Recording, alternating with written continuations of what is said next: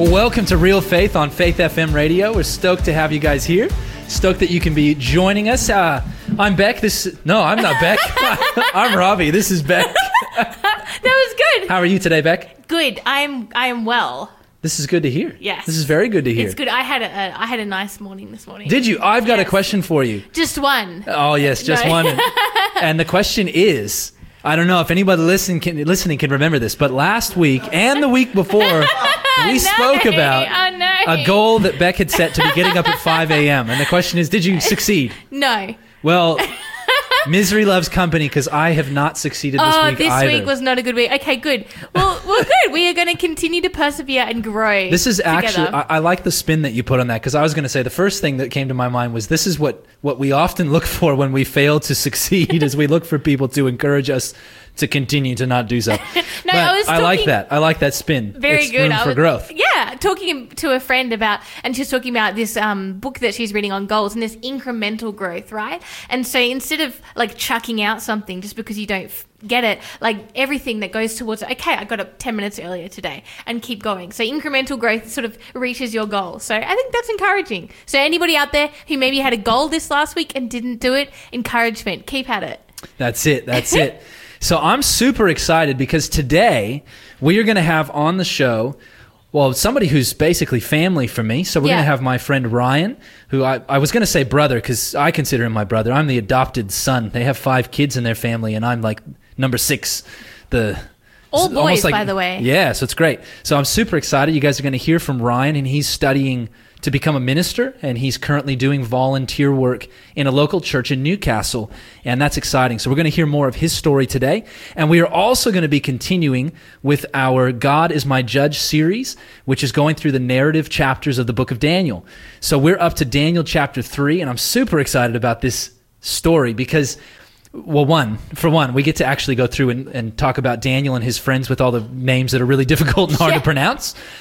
But two, this story actually goes through a very difficult circumstance that they had to go through. Yeah. And we're going to be hearing about how did they, I guess, endure in, in, in a time of tribulation or persecution, a time where they had to stand up for their faith or to give up their faith, and what did they do? So Yeah. I'm super excited to hear about that.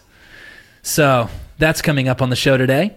But in other news, um, man, I'm excited because I'm going rock climbing tonight.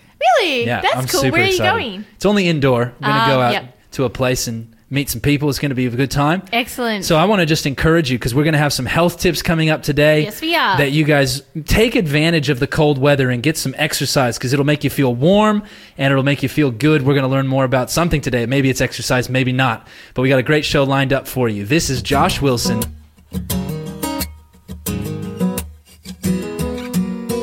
I tried to write a song and keep it three minutes long. Get in, get out, nobody gets hurt. And I tried a thousand times to fit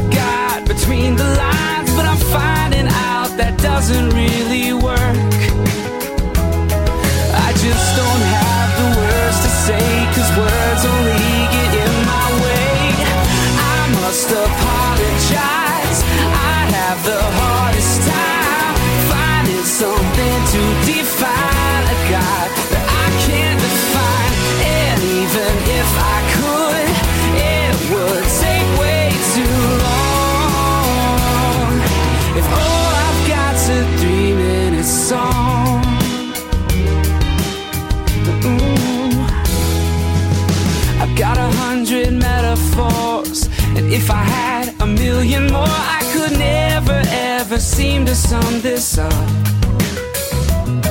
Besides, how can some melody communicate eternity? It's like trying to fit the ocean in a cup. I'll never find the words to say, cause words only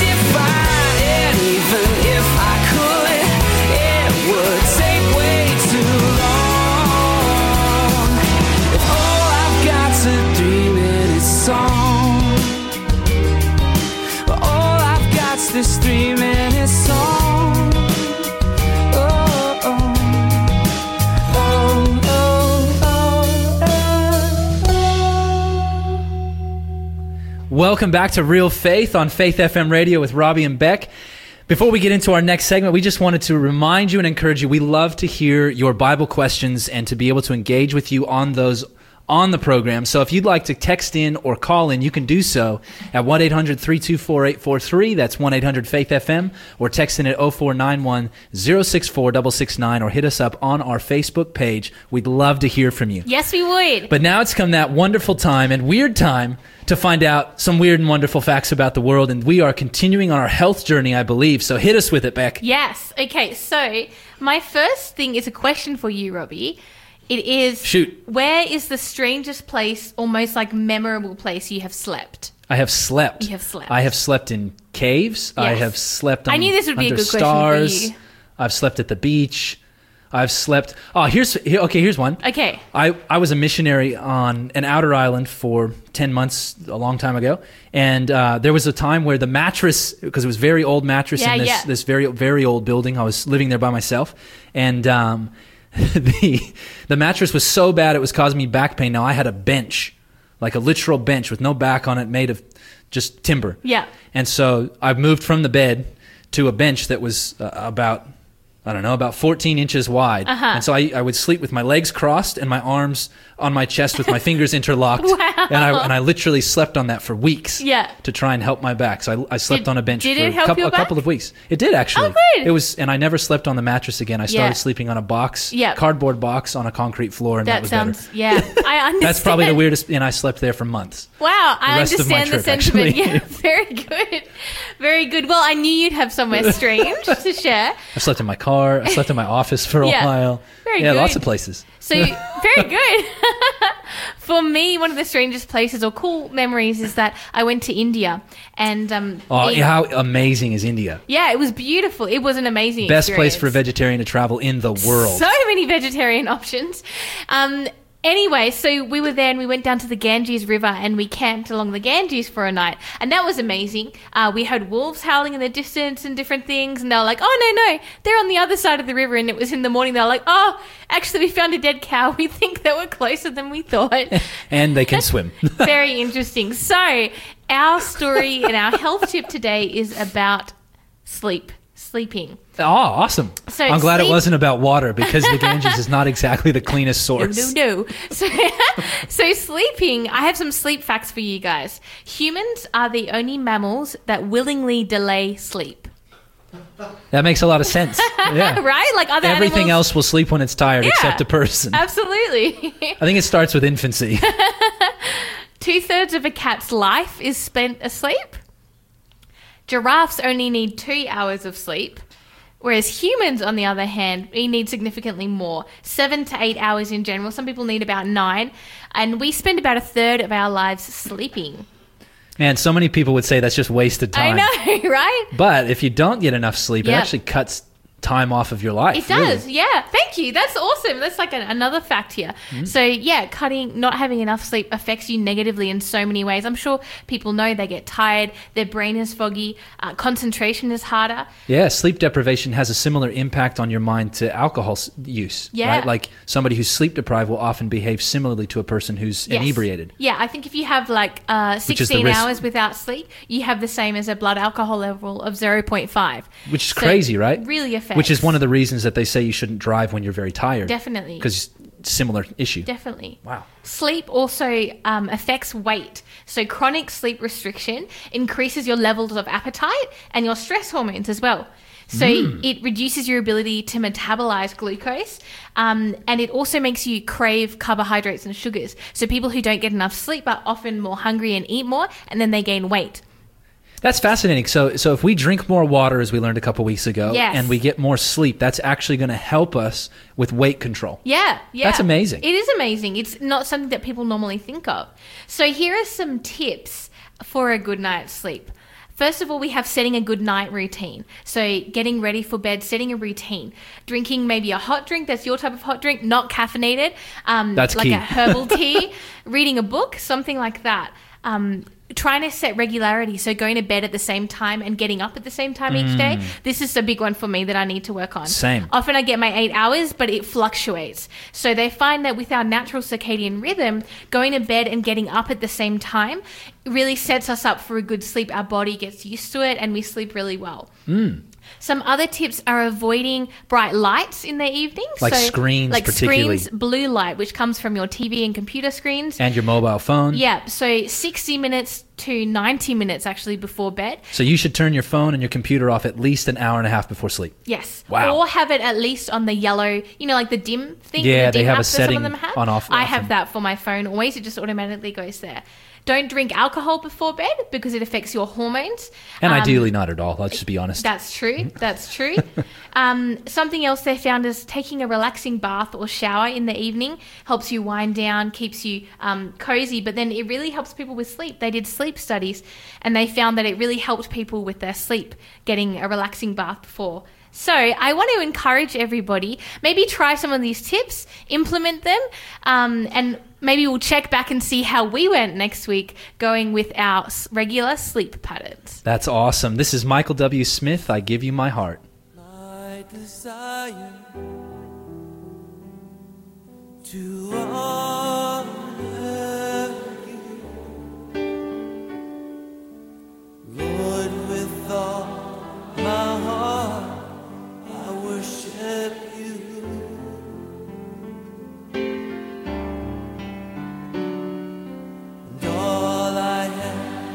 have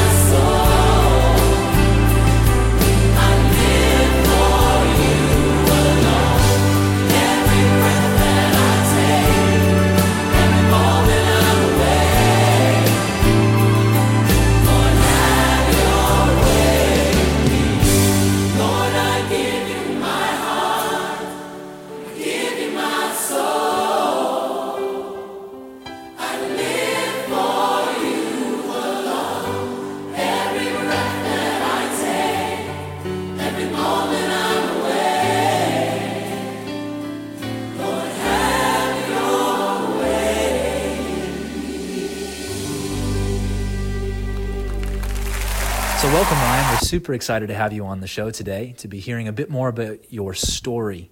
So, um, tell us a bit about yourself, Ryan.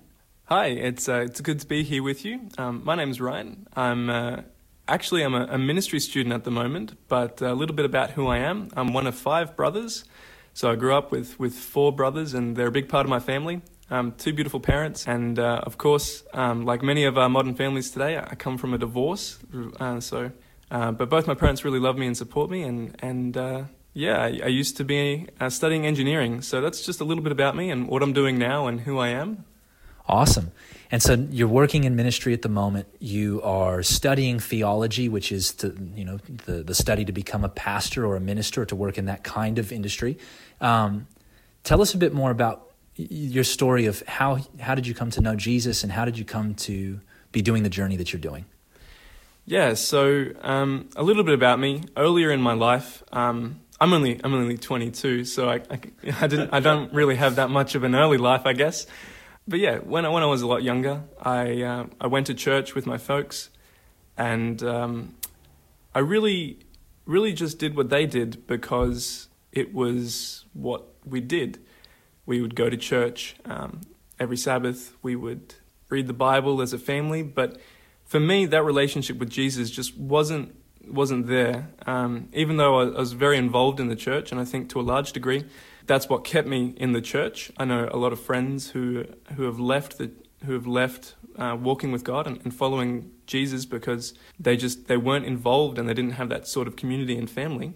But for me, the story's a little bit different. So I was quite active and in helping with all the different roles that I did at church. I, I volunteered at the, the audio visual desk with helping with the sound and with the um, with the videos, the little slideshows that we'd do, so that people can read the words and sing in the worship service. And for many years, I would hear these these powerful sermons, and I would know that God exists. There's no doubt in my mind, but for me, it is almost as if I was callous, and and that that truth didn't um, didn't impact me you know, whether God existed or he didn't exist was sort of something that um, didn't matter because I didn't have a relationship with him. Mm. And, and so, um, growing up, being a teenager, you tend to make a lot of mistakes. And um, I made quite a few leaving school. I was in a, a, relationship at the time that I really botched up, and that was putting a lot of stress and, and pressure on me. And uh, I just started going to university, and I was um, studying to be a mechanical engineer and so I was I was going through and I was taking a, a train trip that was about two hours uh, one way just to get to uni, and then I would do my courses. It would be maybe a, a ten hour day, and then I would come back on the train. So all in all, I would I'd stay out about ten hours um, every day, maybe three or four days a week, depending on on uh, how much university classes I had and which ones I could do at home and which ones I had to go in for. And you just you get busy, and you sort of don't don't have all that connection that you would normally have with Jesus and with your family with these family worships and and reading your Bible. And so along on these on these trips in the train, I had some time to think and time to reflect on on wh- who I was and where I was going and, and my relationship with God and and just the state of what was happening around me. And uh, I realized that I wasn't in a good place. Some of the, the pressures and stresses that I was going through in my relationship was really taking a toll. And with uni, I'd uh, it's sort of it sort of sucks being very good at school, in a way. a lot of people will will say that um, you know it sucks that they're not good at, at uh, achieving academically. But for me, it was the opposite. I was very brilliant um, in in a few of the things that I did. So I had this sort of illusion that I didn't really need to apply myself properly. and that will only take you so far in life because once you get to university and you start doing tertiary education, if you don't apply yourself properly, you very quickly, it, gets very quickly reflected in your grades. And so I was failing at university, um, not because I didn't understand what, was happening, but just because I didn't, didn't think I had to.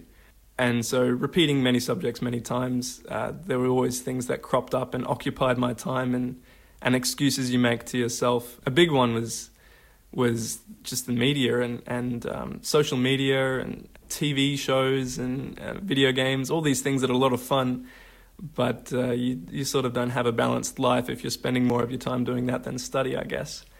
And so, yeah, my grades were were failing at uni, and and you know, it's funny as we uh, as we fail in life, we realize that we have a need for God. And so, I started reading this book, this audiobook on my train trips, and it was called The Desire of Ages. It was written by a lovely lady who lived early 1900s, late 1800s.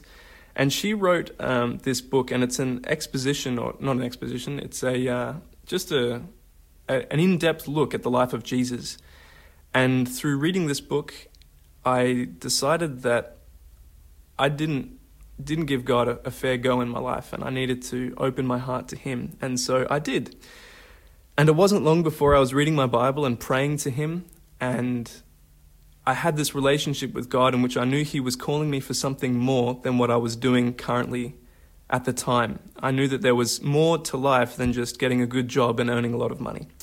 And so I, you know, I paid more attention in church. I started to pray and, and read my Bible and uh, started to realize that He cares about my day to day life. And through that time through university, He gave me lots of opportunities to improve myself. And it ended up happening um, that I felt this urgency and this need to do Bible studies with someone. And uh, I can't really explain it more than I, I, had this conscious thought hey, Ryan, you know um, that Christians share the word with God, and, and, and you should share the word with someone else. You know, you should do Bible studies with someone. And I go, oh, yeah, okay, okay, Lord, I'll do that. If um, if you want me to do Bible studies, you you set it all up, and I'll do that. That's so amazing, Ryan, to hear that you were listening to God's voice and that He was calling you to share that with other people. We're going to hear more about Ryan's story in a moment. We're going to take a break and go to the news. But before that, this is Melissa Otto, Blue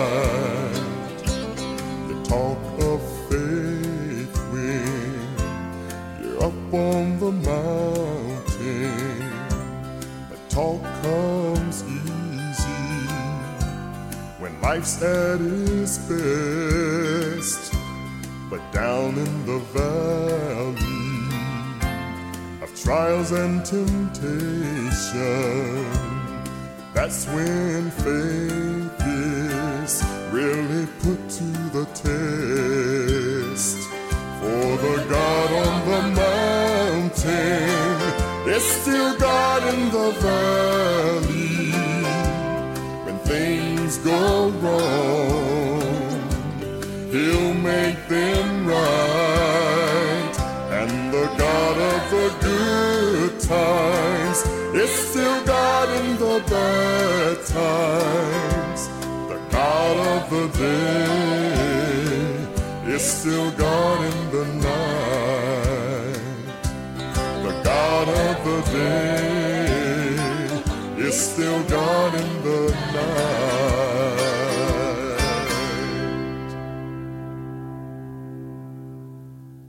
That was Michael J. Harris, God of the Mountains.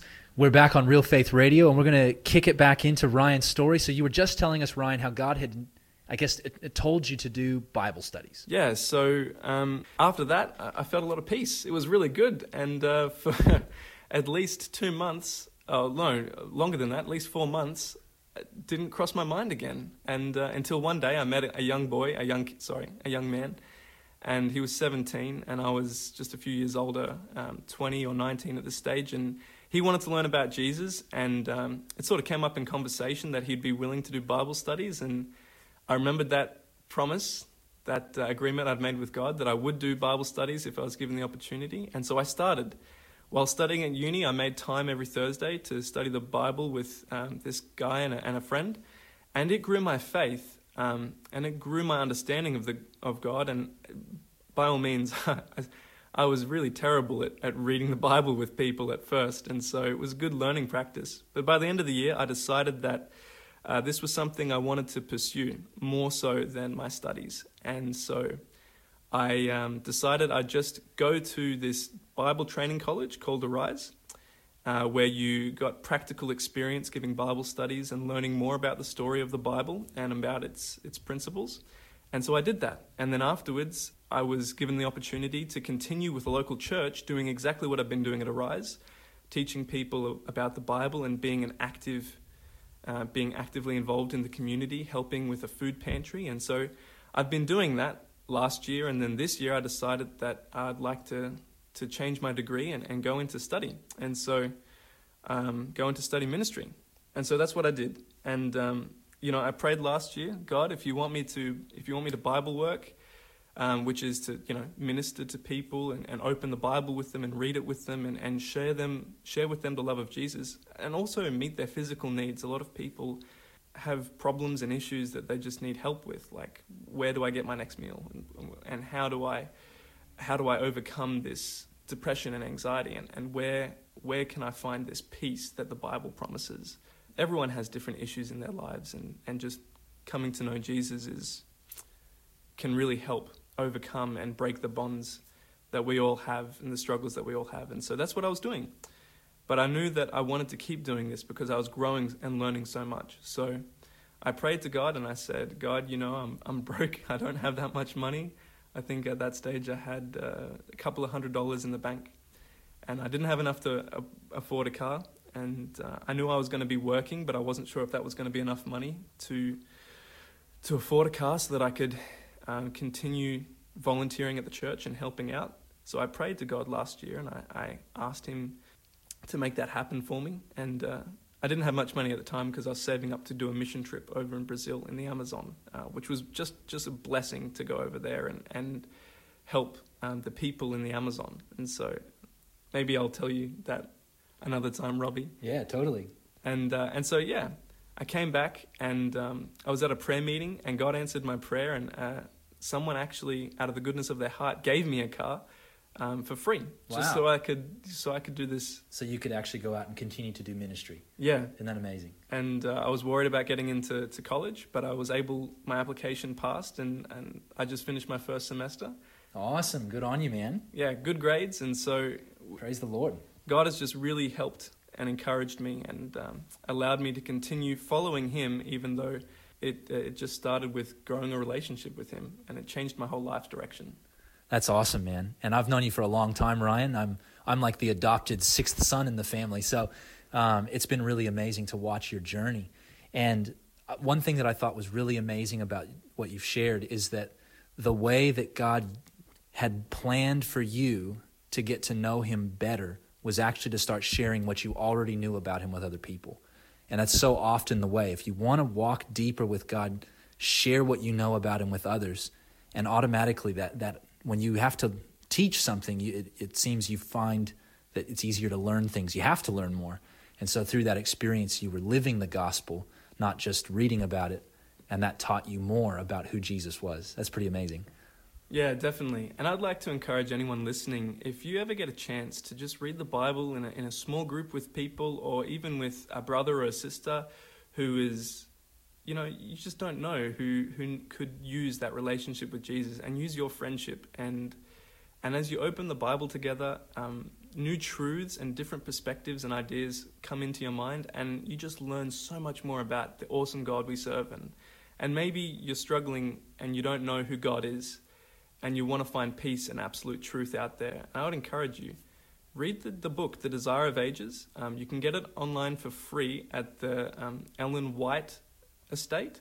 There's a website if you just Google um, Desire of Ages online or um, Desire of Ages PDF or Ellen White Estate Desire of Ages.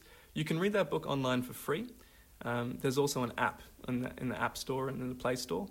And uh, that's called Ellen White Writings. And um, yeah, that changed my life and showed me Jesus. And I hope that you can find Jesus in sharing the, in sharing the good news about him and uh, in reading about him as well. Awesome. Thank you so much for your time, Ryan, and thank you so much for sharing a bit of your journey, a bit of your story. And um, for those of you that are listening, I just pray that you will be blessed.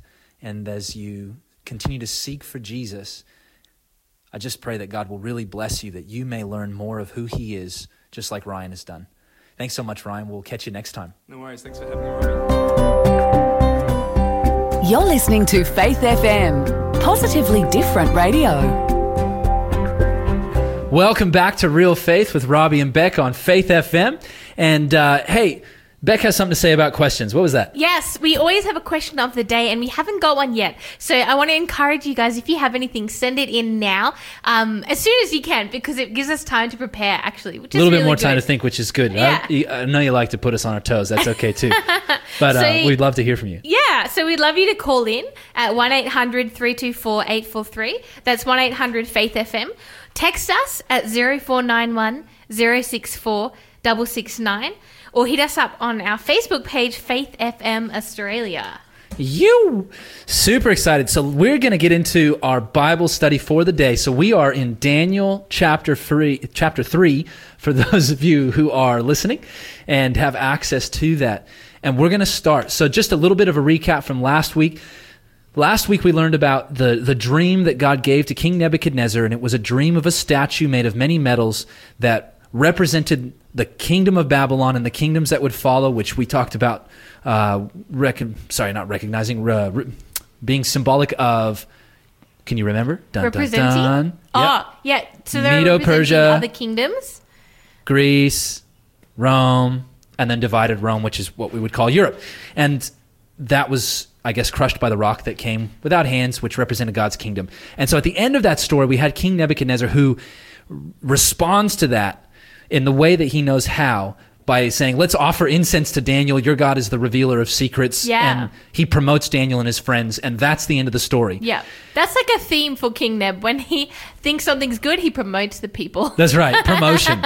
He's, it, he actually does it a lot now Yeah, that you say does. that. All right, so we're going to get right into the story. So let's read Daniel chapter 3, verse 1. Nebuchadnezzar the king made an image of gold, whose height was sixty cubits and its width six cubits. He set it up in the plain of Dura in the province of Babylon. Okay, before we get any further, I think that this is fascinating, incredibly fascinating. What was the vision of in the previous chapter? The statue. It was a statue made of Yes. how many kinds of metals? four. Four, and then the feet that Of were metals clay. and clay, right? Mm-hmm. Okay. If you were told, as the leader, basically the king of the world at the time, if you were told your kingdom is the head of gold and then all of these other metals are going to follow, and you believed that, do you think that you would probably respond by saying, well, the first thing I'm going to do is I'm going to set up my own statue that's entirely gold?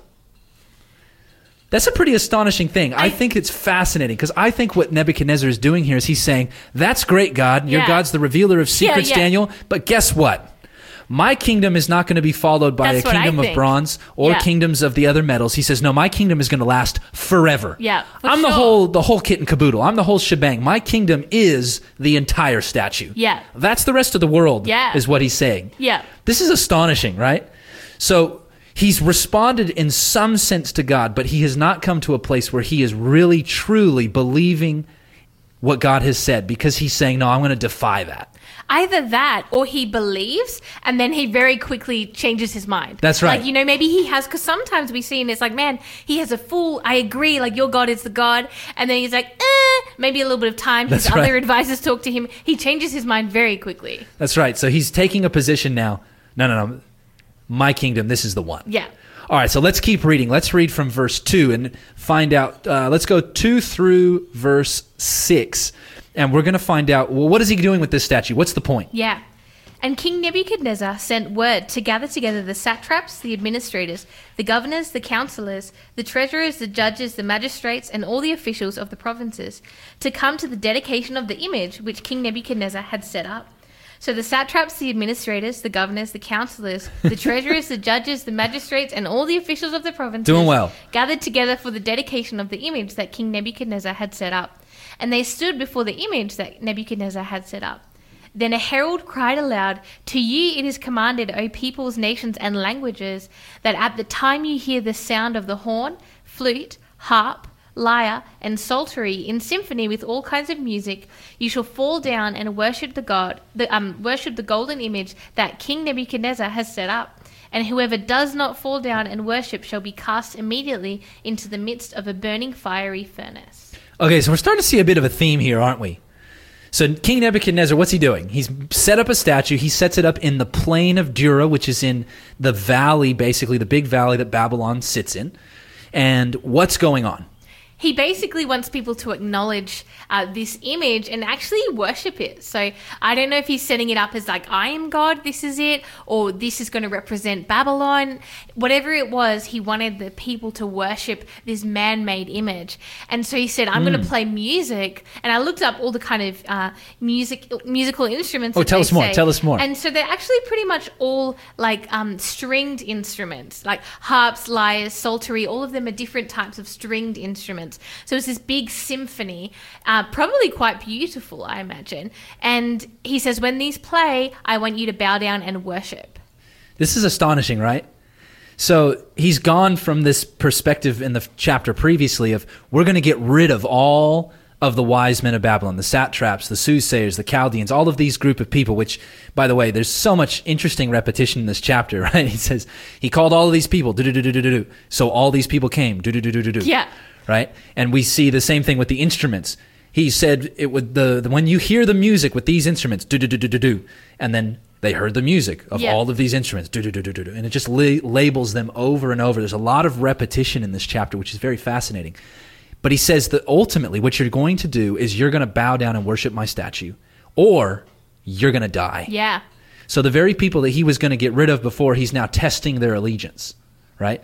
You are going to worship before my statue, before my kingdom, before what I am going to be doing, or you're dead. Yeah. This death decree thing we see coming up kind of consistently, don't we? Yeah. I feel like Nebuchadnezzar has a thing with death. Um, yeah, it's very interesting because then he has actually gathered them. So it's not just the people who are in the area, it's just they're from different provinces, right? So he's gone out and sought these people to bring them to do this. And I, th- I think it's really interesting what happens next. So he says, O peoples, nations, and languages. So let's read the next couple of verses. Let's read seven through, oh, let's just read seven, actually, sorry. So at that time, when all the people heard the sound of the horn, flute, harp, and lyre, in symphony with all kinds of music, all the people, nations, and languages fell down and worshipped the gold image which King Nebuchadnezzar had set up. All right, so what's going on here? We have the fact that pretty much everybody has bowed down. They did what Nebuchadnezzar said. They worshipped um, when he told them to, in the way he told them to. So this is fascinating, hey. He's he's called together people from all over his his kingdom. Yeah. Like the the fact that he says, "Oh, peoples, nations, and languages," is is a way of saying everyone that's under my authority from all of my kingdom. Now, by the way, his kingdom went a significant distance across the world, right? Yeah. Like he had a, a, a big kingdom. And it was multicultural. There were people from all sorts of different backgrounds who were in this place. And he says, when you hear the music, you're going to bow down and worship. And so when the music played, it says that all of the people, regardless of their culture, regardless of their customs, regardless of their religion, regardless of their background, fell down at the threat of death and worshiped this image that was put up by the king of the world at the time. They were willing to either disregard their allegiances to their own gods and bow down to this one, or to think that it wasn't big enough of a deal to die for. Yeah. They were able to acknowledge that your way of doing things and your beliefs and your God is either bigger than our gods or is not a problem for us to worship alongside with our gods. This is Kelly Carpenter, Draw Me Close.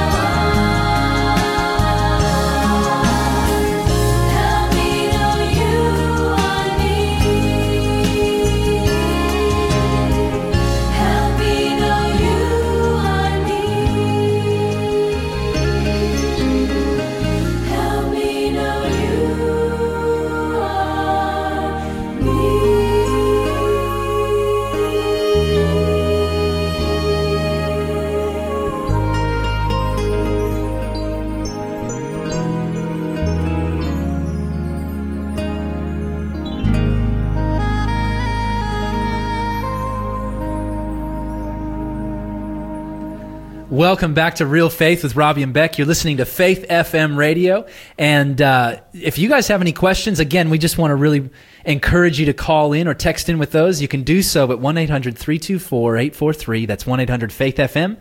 Or text in at 0491 064 669 or hit us up on our Faith FM Australia Facebook page.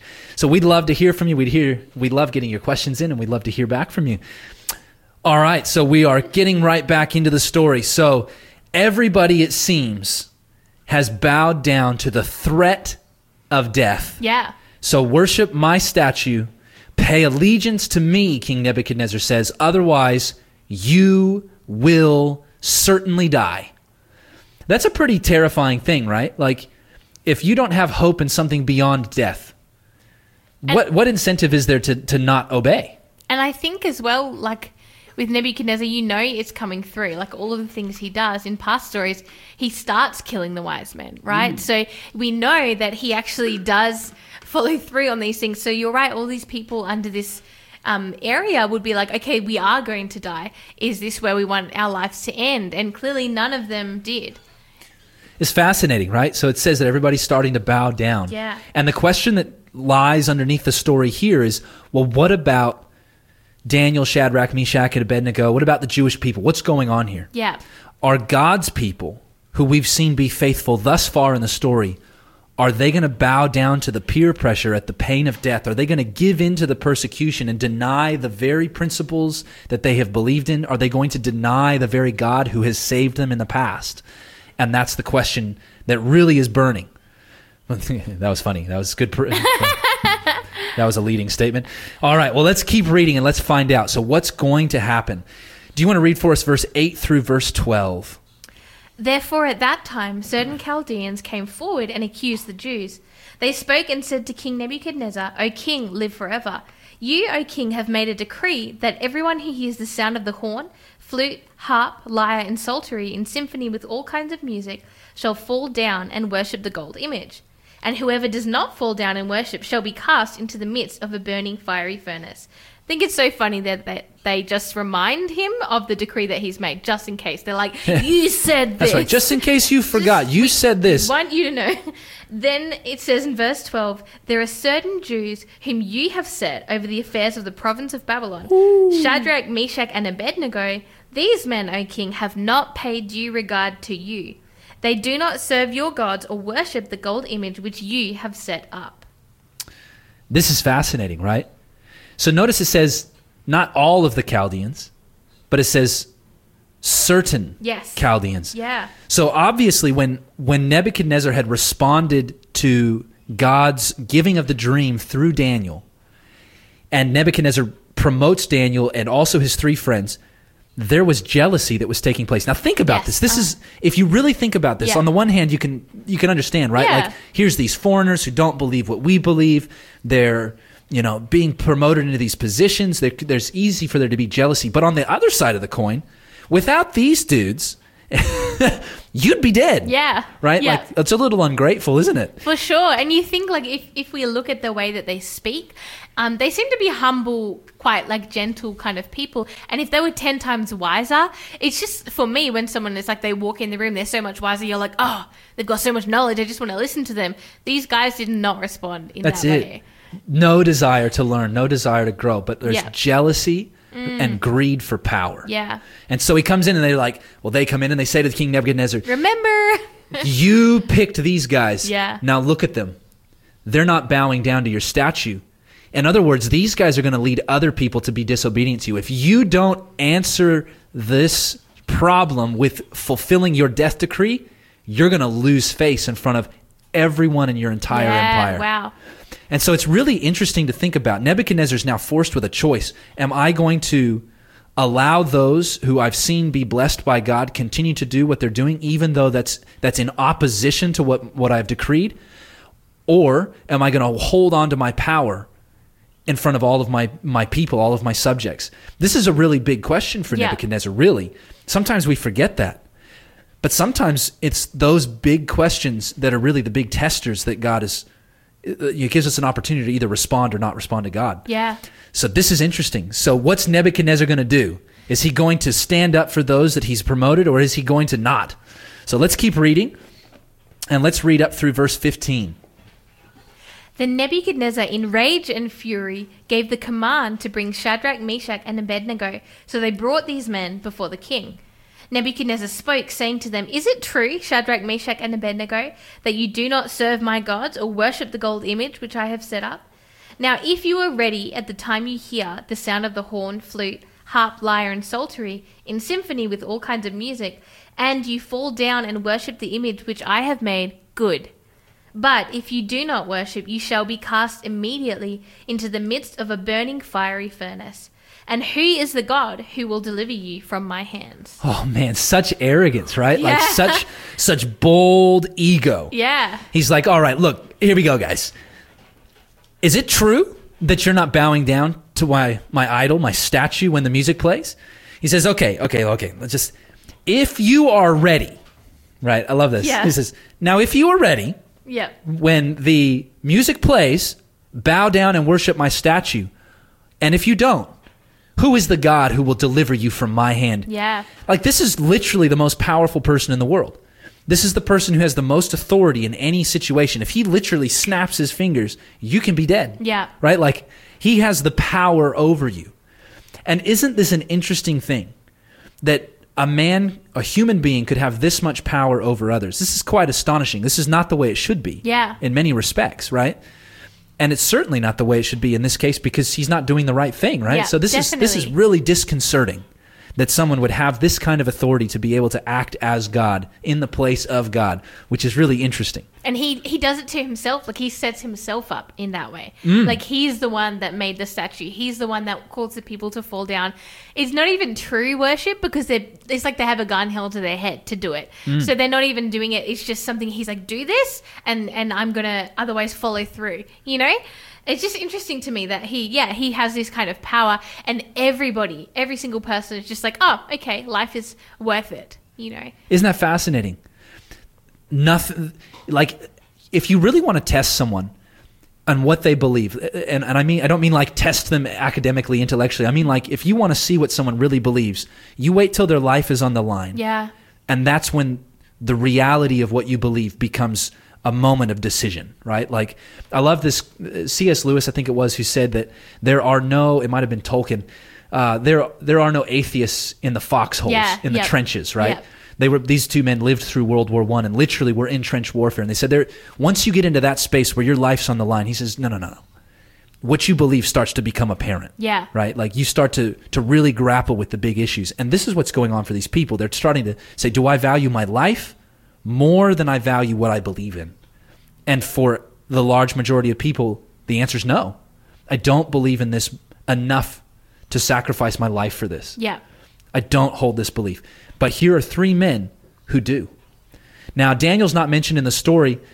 He's not mentioned anywhere in the story. Now, if Daniel was present, it's obvious from the rest of the book of Daniel that he would have clearly done the same thing and been standing with his friends here, standing for his faith.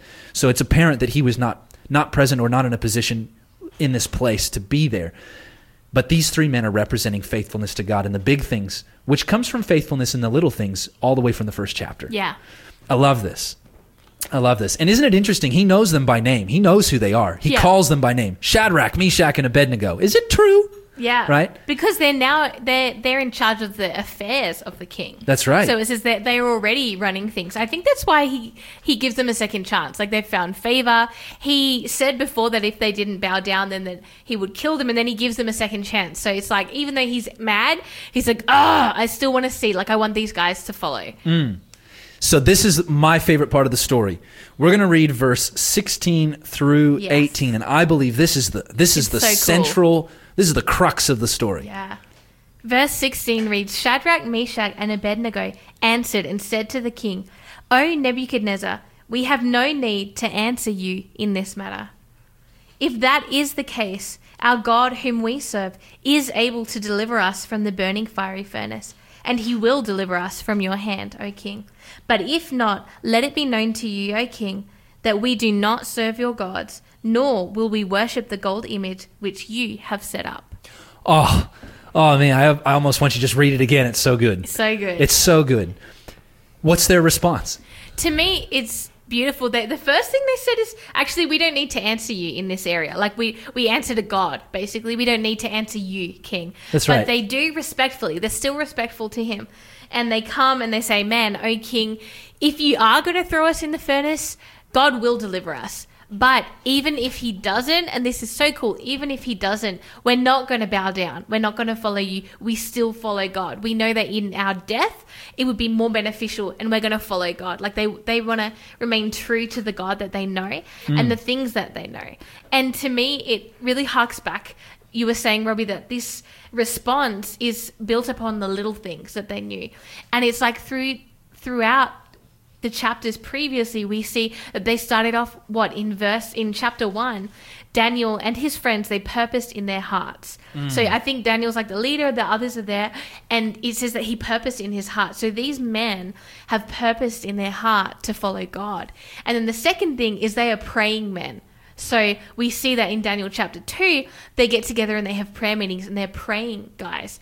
And so here we see that these men who have purpose in their heart to follow God and then they pray all the time, they spend time with God.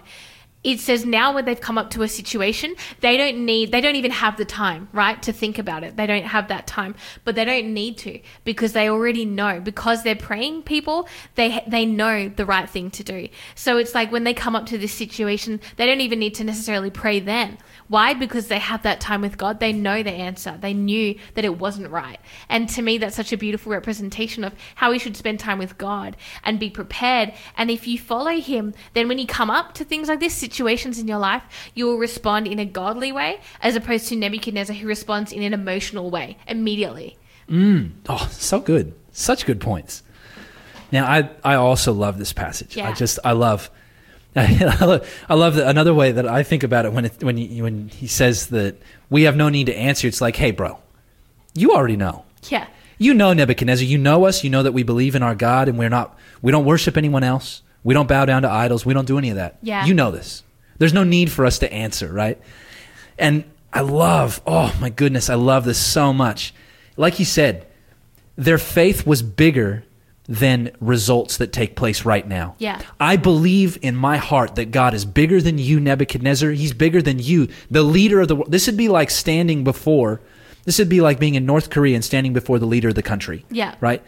This would be like standing before the biggest leader in the world right now who's able to execute you or put you on, you know, in, in prison terms forever, right? Yeah. Like, this would be like standing in front of that person and having the boldness to say, whatever the outcome, I know that even if my God chooses that I'm not supposed to be saved from this this horrific event, he says, I don't care. I'm going to be faithful. Yeah. And I love that. We know he says that God is willing and will, or well, not sorry, is not necessarily willing, but is able to do this.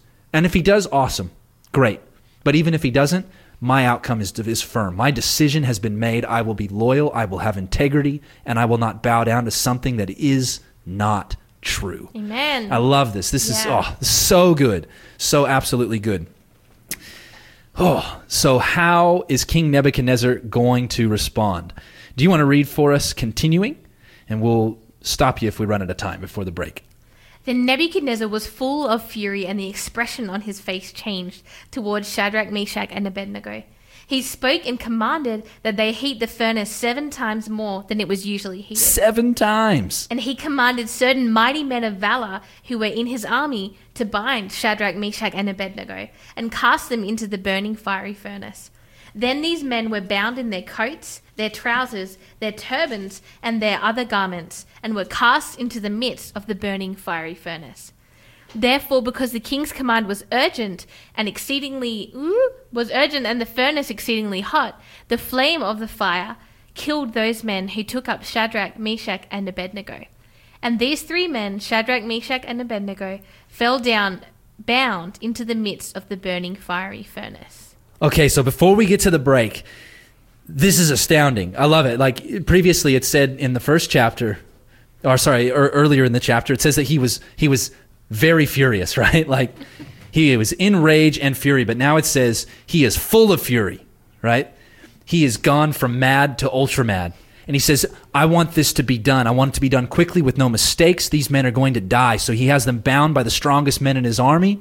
and the, the furnace is heated to seven times hotter. It's so hot that the soldiers who deliver them into the fire, they don't even survive. And they land in the fire, and the next question is, what happens next? This is the Homeless Singers' Daddy Sang Bass.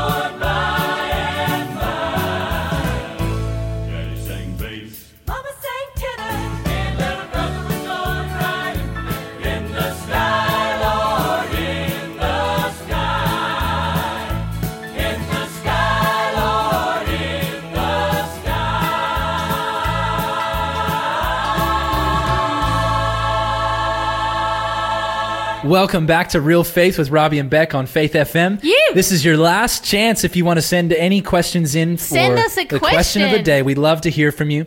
And you can do that by calling in at 1 800 324 843. That's 1 800 Faith FM. Or you can text us at 0491 064 669 or hit us up on our Facebook page, Faith FM Australia. So Nebuchadnezzar has just given the command in full fury. They've been thrown fully bound into the fire. His strongest soldiers, who bound them and threw them in, as they threw them in, I imagine, the heat of the furnace destroys them, Yeah. right? So what's going to happen? Everybody, remember, there, there are leaders from the entire Babylonian nation, right? From all of their regions across their whole empire who are here. And this is a display that Nebuchadnezzar is trying to make that says, if you stand against me and any of my decrees, this is your outcome. Yeah. Your God will not save you. There is nothing that you can do or believe in that is bigger or more important than obedience to me and my commands, whatever they are. This is the statement that he's making, and everyone's watching. Everyone's watching. Even his own soldiers die as they're throwing them in. And mm. Nebuchadnezzar Yeah. cares not, right? This is the leader. What happens, right? So let's keep reading. Verse 24 Then King Nebuchadnezzar was astonished, and he rose in haste and spoke, saying to his counselors, Did we not cast three men bound into the midst of the fire? They answered and said to the king, True, O king. Look, he answered, I see four men loose, walking in the midst of the fire, and they are not hurt, and the form of the fourth is like the Son of God. Isn't that amazing? Yeah. So he's like, whoa, whoa, whoa, whoa. I just imagine him sitting there, like, day's work's done. Everything's good. We're sweet. Good to go. Yeah. And then he's sitting there and he looks and he, he's astonished because he sees things moving around in this fire that was so hot it killed the people who came even close to it. Yeah. And he looks and he sees not one, not two, not even three, but four people walking around in there. Yeah. And one of them, he says, looks like the Son of God or a Son of the Gods, depending on how it's translated. This is a powerful, powerful thing. Just imagine how you'd be shaking in your boots. Yeah. Like, what's going on here? And I he just can said, see, like, seeing that the form is like the Son of God, and he's, he's like, this is a godly thing, and so he's just been yet trying to defy God by saying, "I am God," setting himself up, and then suddenly it's like he's seeing the evidence of God right in front of his eyes. fully, fully. And imagine being in that place. And Nebuchadnezzar does a smart thing next. So let's keep reading. Surprise! Then Nebuchadnezzar went near the mouth of the burning fiery furnace and spoke, saying, Shadrach, Meshach, and Abednego, servants of the Most High God, come out and come here. Then Shadrach, Meshach, and Abednego came from the midst of the fire. And the satraps, administrators, governors, and the king's counselors gathered together, and they saw these men on whose bodies the fire had no power.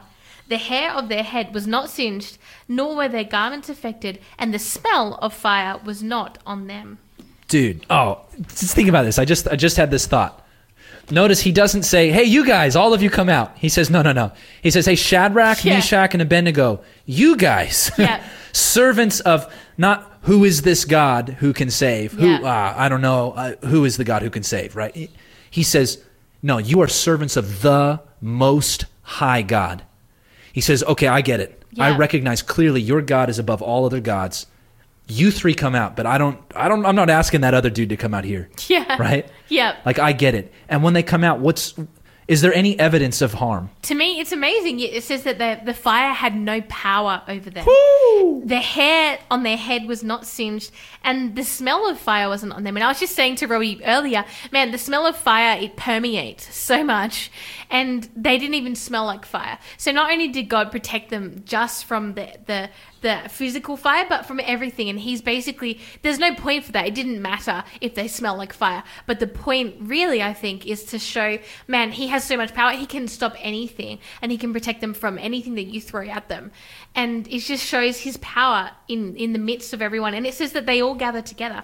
So all the counselors and the people who are probably calling for them to be thrown in the fire, those gather and they see this. They see all the evidence. And can you imagine the stories that are passed down to their children and grandchildren? Children and man, he didn't even smell like smoke. And you know, his hair was the same. And hmm. just it was like further evidence for them. Yeah. And this is not in front of two witnesses. This is in front of multitudes and representatives from every single province of Babylon. Yeah. This is huge. So what does Nebuchadnezzar say? Let's finish the rest of the chapter. Verse 28 Nebuchadnezzar spoke, saying, Blessed be the God of Shadrach, Meshach, and Abednego, who sent his angel and delivered his servants who trusted in him. And they have frustrated the king's word and yielded their bodies that they should not serve nor worship any god except their own God.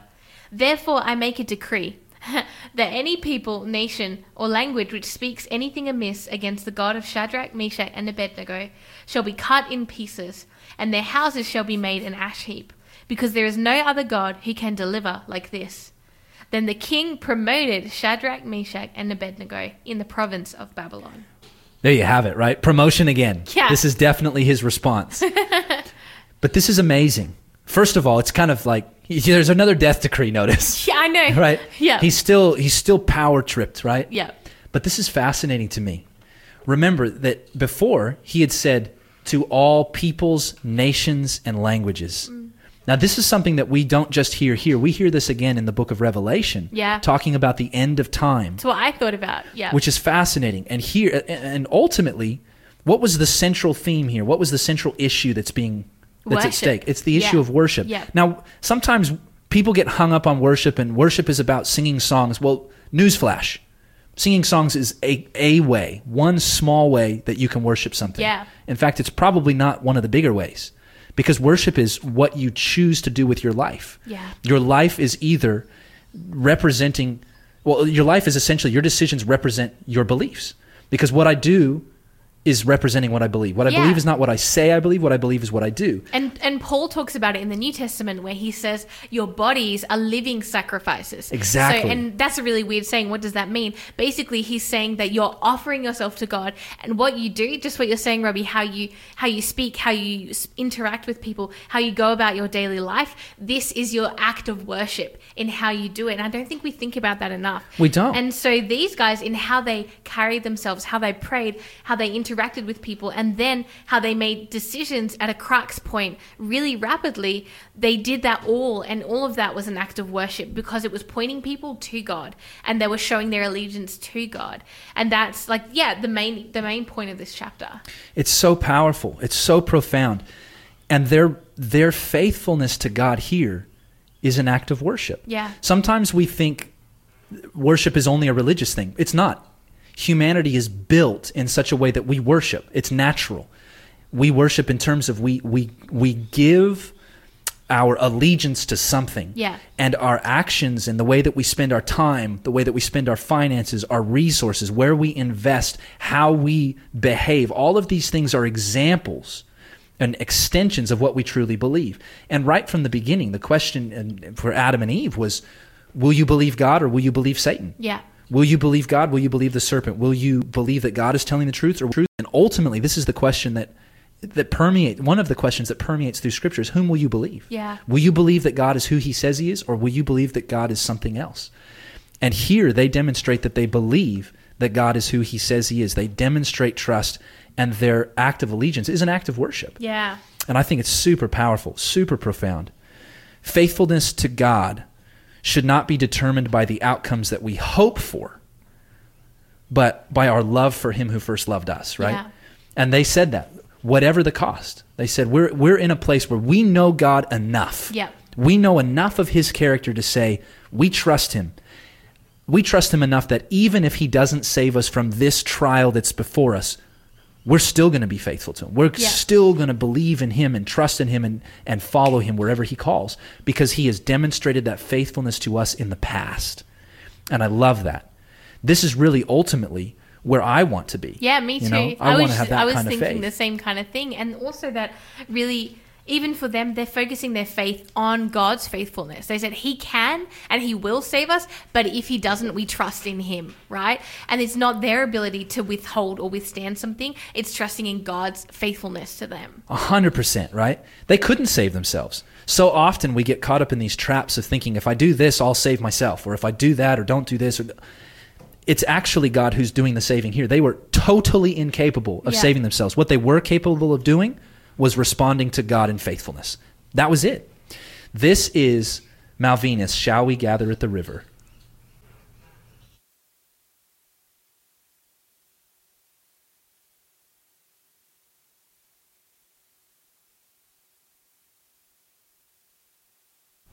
Well, we thought that was going to be Malvinus, Shall We Gather at the River, but we're having some technical difficulties. So we're just going to keep going with what we're talking about. Yeah. Which I, th- so, which is great because I've got a lot more to say. That's good.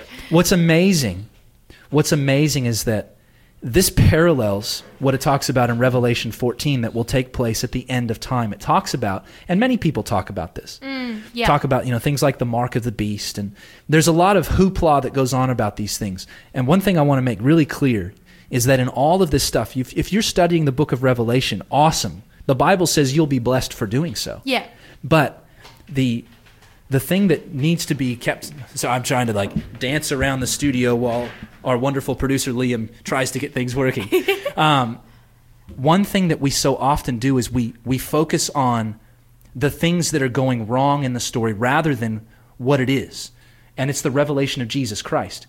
The fact that he reveals who the beast is, how, what the mark of the beast is, what of all of these tribulations are at the end of the time is not the point of revelation. Those they're, they're peripheral to the point, which Yeah. is that Jesus is coming soon. Yeah. And so put your faith and your trust in him. Be responding to him in faithfulness.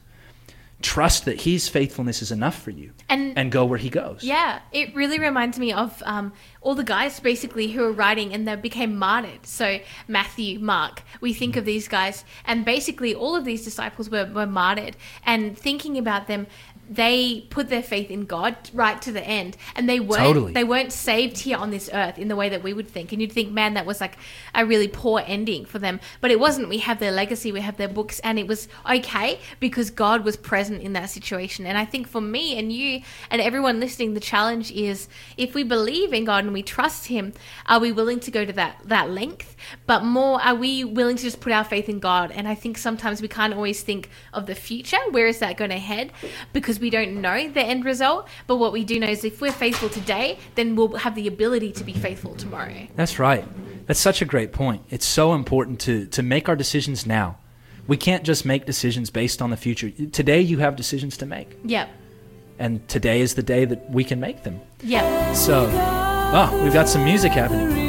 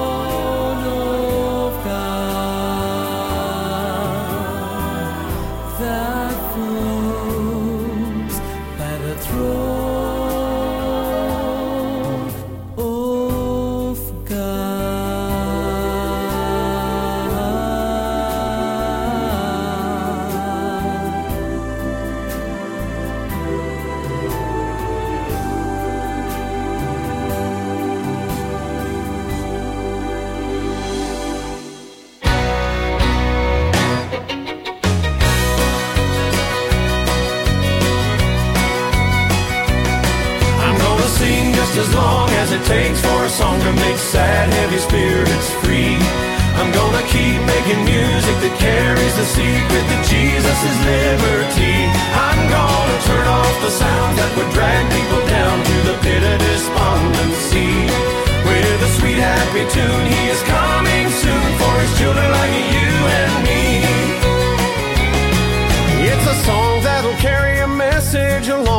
The densest of foggy nights. And a tune is the rope that can throw a man hope when he's going down for the third time. It's a sweet melody that can cut your heart free from the chains of a past defeat.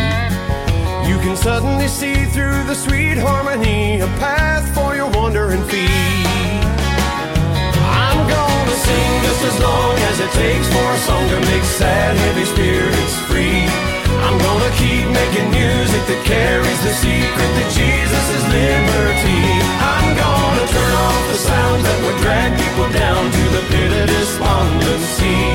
With a sweet, happy tune, He is coming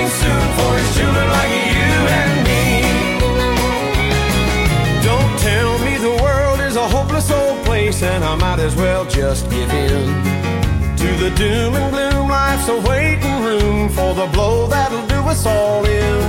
I can't sympathize when before my eyes is a hope shining bright as day.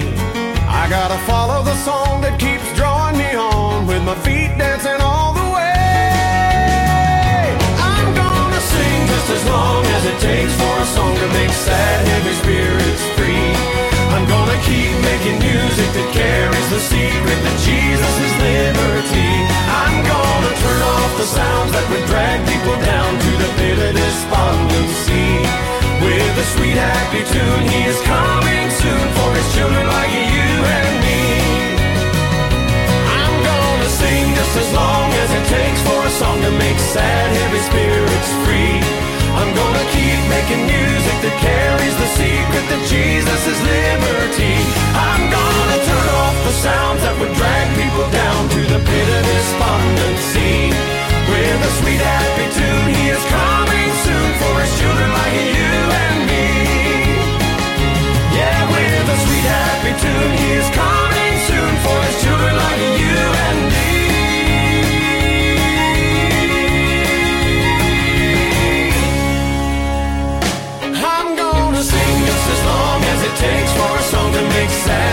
spirit's free. I'm gonna keep making music that carries the secret that Jesus is liberty. I'm gonna turn off the sounds that would drag people down to the pit of despondency. Where the sweet happy tune is coming soon for his children like you and me.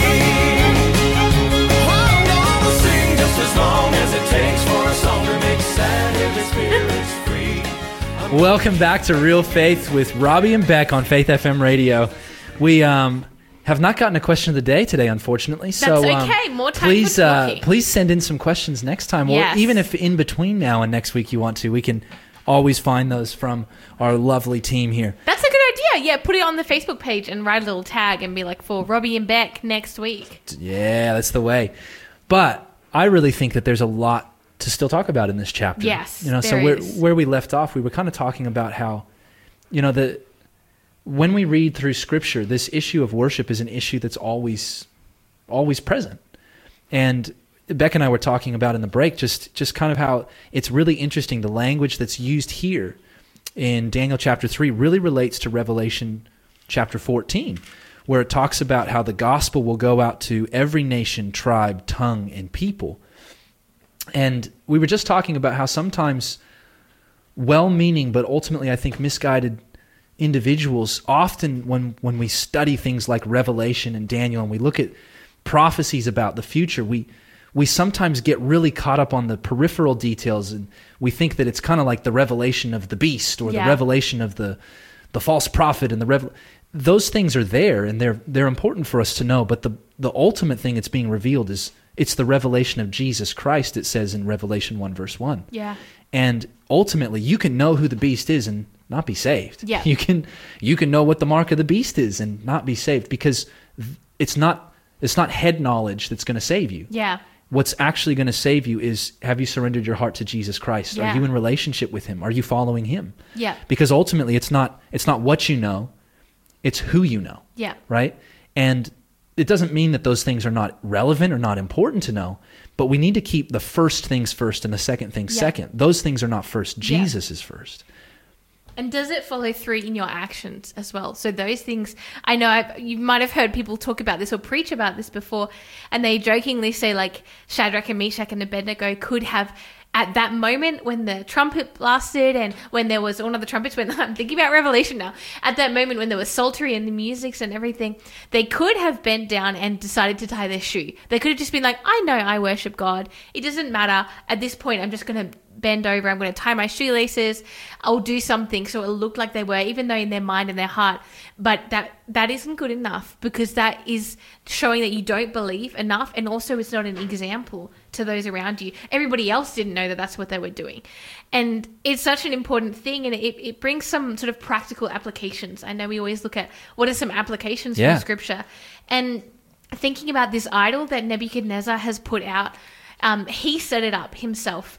And sometimes I think as Christians, it's often easy to read through the Bible and be like, oh, well, I don't worship idols in that way, right? We don't have the same kind of necessarily thing set up. But it leads me to think, what idols do we have in our lives? What things have we set up? Maybe Nebuchadnezzar set up his own idol. Idol is there something that I have set up? Uh, there are things maybe that maybe I'm not intending to worship, but I'm putting in preference over spending time with God, or I'm putting in preference, or just in preference to god in, in general preference to right God, like yeah, it's not like everything it's not like you have to just sit and read your bible all day long all Yeah. the time that's not that's not what it means but but is there anything that that has preference like is there Yeah. anything that you would choose over god ultimately Definitely. that's a big question Yeah. would i choose my wife over my god Yeah, Ooh, that's tough Yeah. my wife's a good thing right Yeah. like that's a god blessed thing yeah, but God is more important. And, and should should there ever come a time where my wife is trying to force me to not worship God, well, I'm going to choose to be faithful to God, and and whatever the consequence is, that's what I should do. Yeah. If my allegiance is firstly and centrally to God. yeah, a hundred percent. I think that that's so important for us. So just thinking of like things that I need to put God first in and asking him to help us with those things. I think is really important because they these guys had purposed already in their hearts um, that they were going to follow. And so something that they they do is they spend time in prayer and trusting and they purpose already. And i think for us it's something that we need to do is that we need to purpose in our hearts man i want to follow god so what do i need to do to see that happening in my life? What are things that i need to put in place um, that i'm following him? Is there areas that i thought man i'm not being a good example like i'd like to be or a good witness that i'd like to be? And I think that that's important because those around us now, all of those Chaldeans, those people, they had the opportunity to see the benefits of following God and that actually He can do amazing things in your life. Yeah, totally. One one thing that sometimes I think we forget for those of us who would consider ourselves to be Christians or followers of Jesus is that people are watching you. And that I don't say that to be like, "Oh, you need to really be careful and make sure that you tick all the boxes." No, no, no.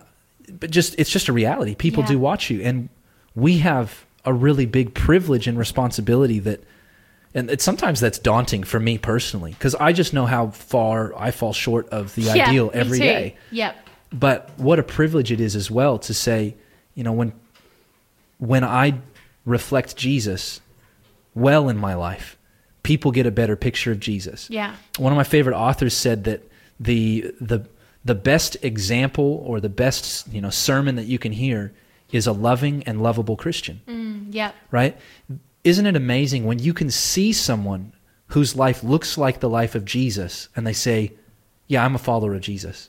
What that does is that gives them a picture to say, Hey, well, if, if that God looks anything like you, this is good, right? And, you know, I'm, I'm reminded of Mahatma Gandhi said, I like your Christ, it's your Christians I don't like. Isn't Yeah. that awful? Yep. Isn't that awful? And because I, and I know it's awful because I have done that so much in my life where I have said I'm a Christian, and then my actions looked very much not like Jesus. Yeah.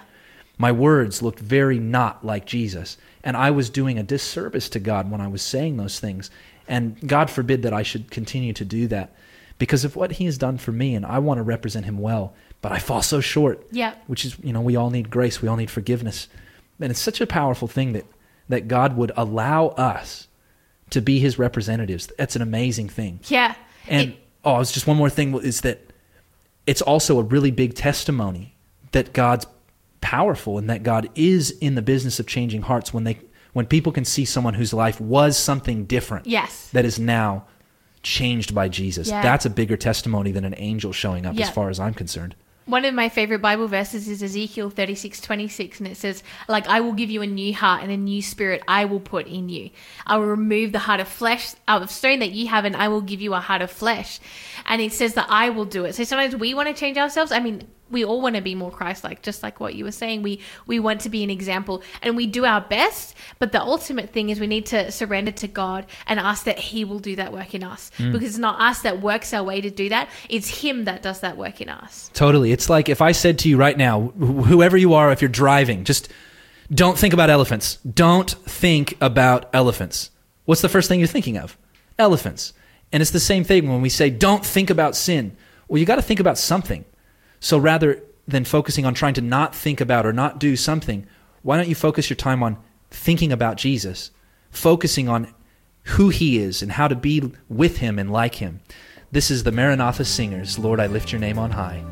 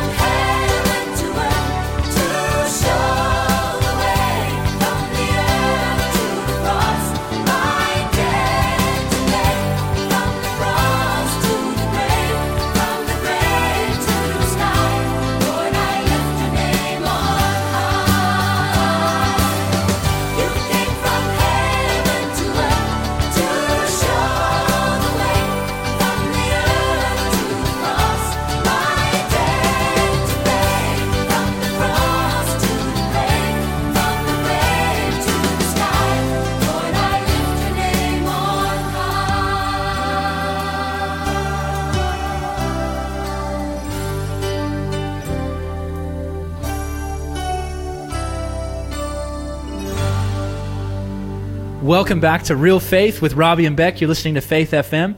We've come to uh, towards the end of the show now, and um, yeah, just a couple of things just to wrap up from what we've read today. So, yeah, the, the faithfulness begins with the little things, Yeah. right?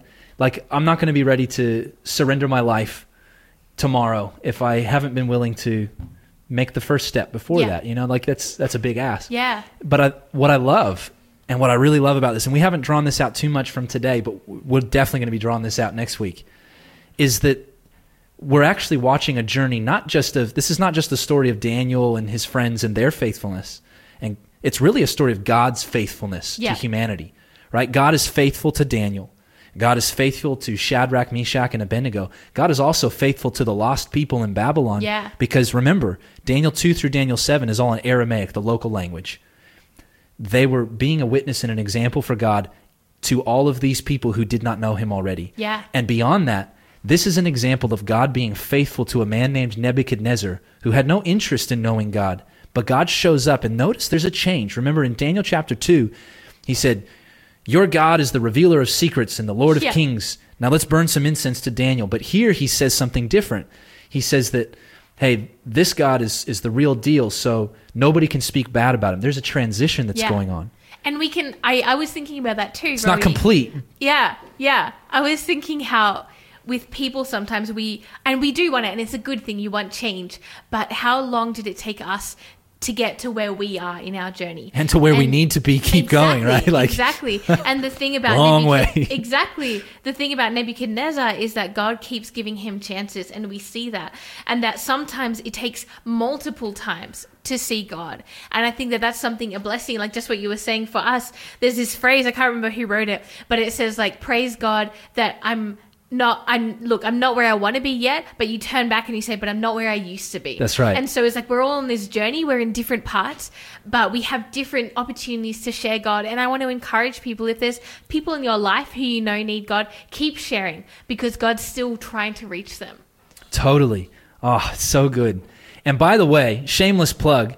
If you are being blessed by any of the things that are going on here and you want to make a decision to say, hey, I'd like to be plugged into a church, I don't have that, or I'd like to be doing Bible studies, please contact us through the Facebook page and we'd love to put you in touch. In fact, if you're living in the Lake Macquarie area, my local church is going back this Saturday at 1030 at the Swansea Library. Coast Life Adventist Church is back in business. We, we were in business before, like, like we were still doing stuff, but we're back in the public space. So hit us up on our Facebook page, which is Coast Life Adventist Church NSW, facebook.com slash that. Um, you can come hit us up as well. But respond, man. God is in the business of saving even his enemies. He's taking Nebuchadnezzar himself on a journey here, and it's, it's not complete yet. But God is actually going to continue that journey, and we'll, we'll learn more about that next week. What's going to happen with Nebuchadnezzar? May you be blessed, and remember that real faith is It's lived live faith. faith.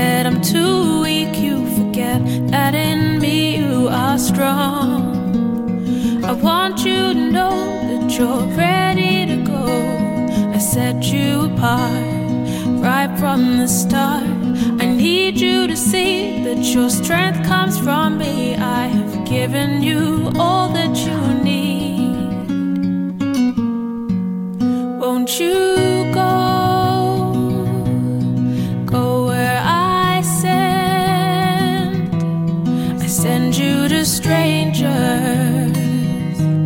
I send you to friends. Won't you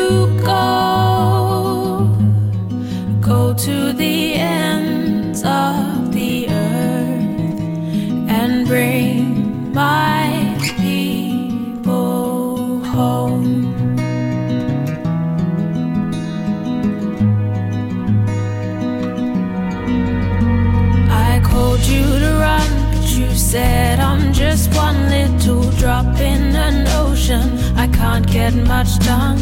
I begged you to leave, but you did not believe in the work that you could do with me.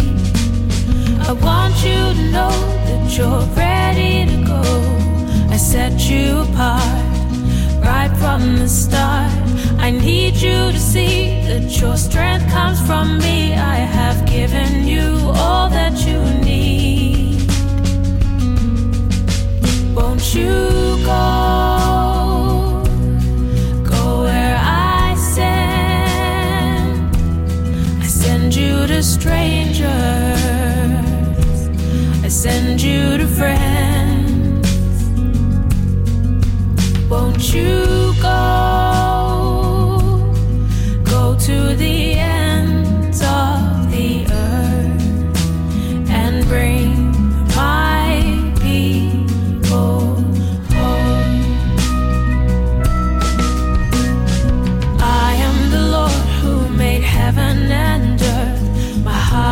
For those who don't know what they're worth. Hear my commission, I choose to send you. If you are willing, I am calling you to go to all nations to tell them of me. To rescue the helpless and set captives free. To carry the broken and bandage their wounds. To tell all my children that I'm you go?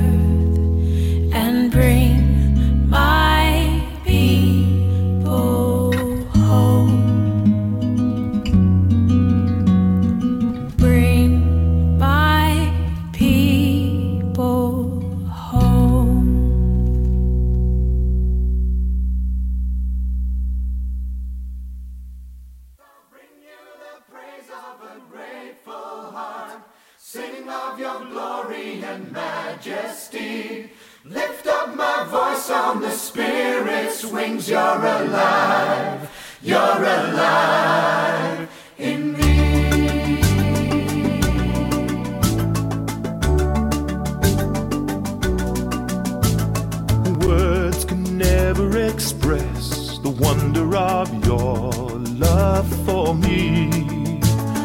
Deeds can never repay the debt that I owe eternally. But I'll bring you the praise of a grateful heart. Sing of your glory and majesty. Lift up my voice on the Spirit's wings. You're alive. You're alive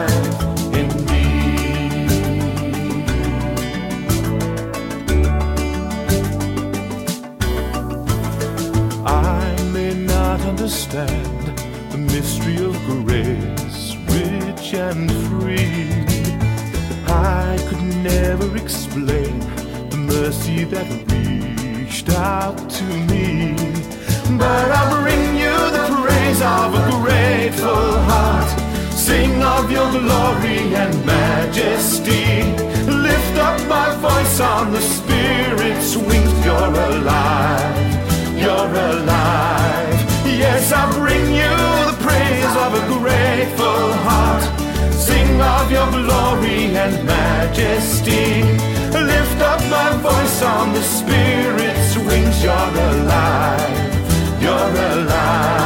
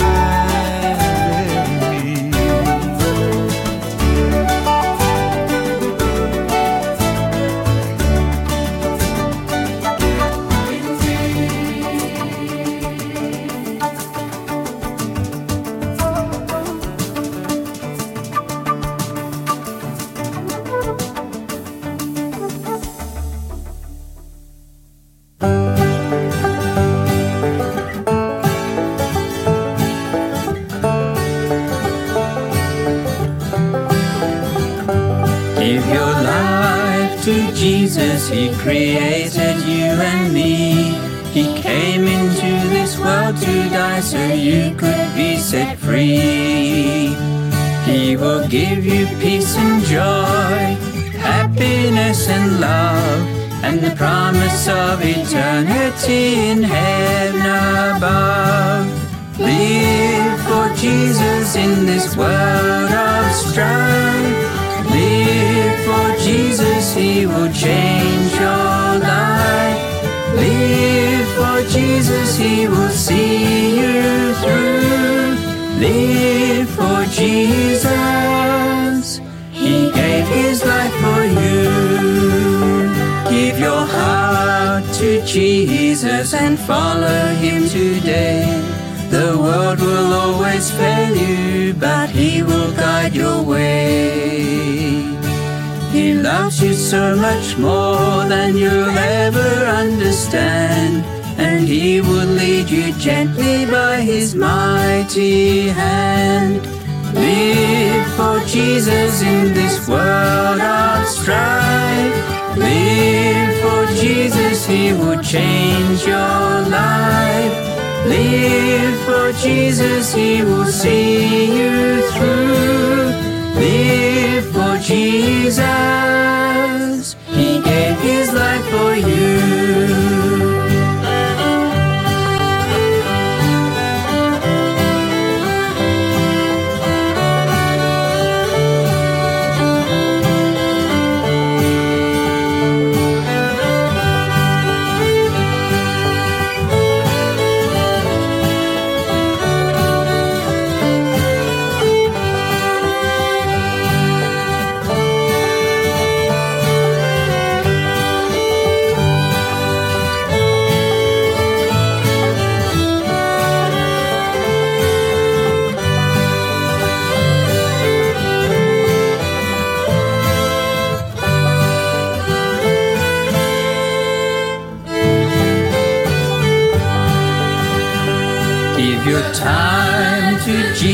In whatever you may do. Be a witness and show others that Jesus loves them too. Pray and worship, read your Bible and listen for His call.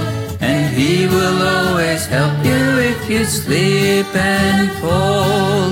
Live for Jesus in this world of strife. Live for Jesus, He will change your life.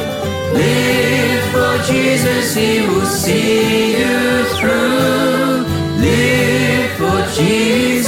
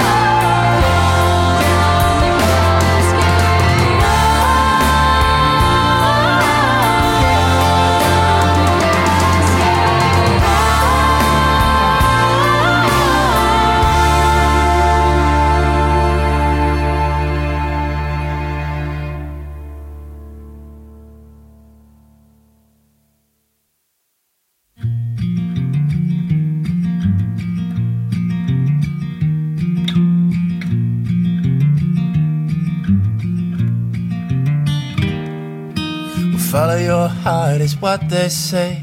I know that if I do, I'll be following something I can't know, deceitful and untrue.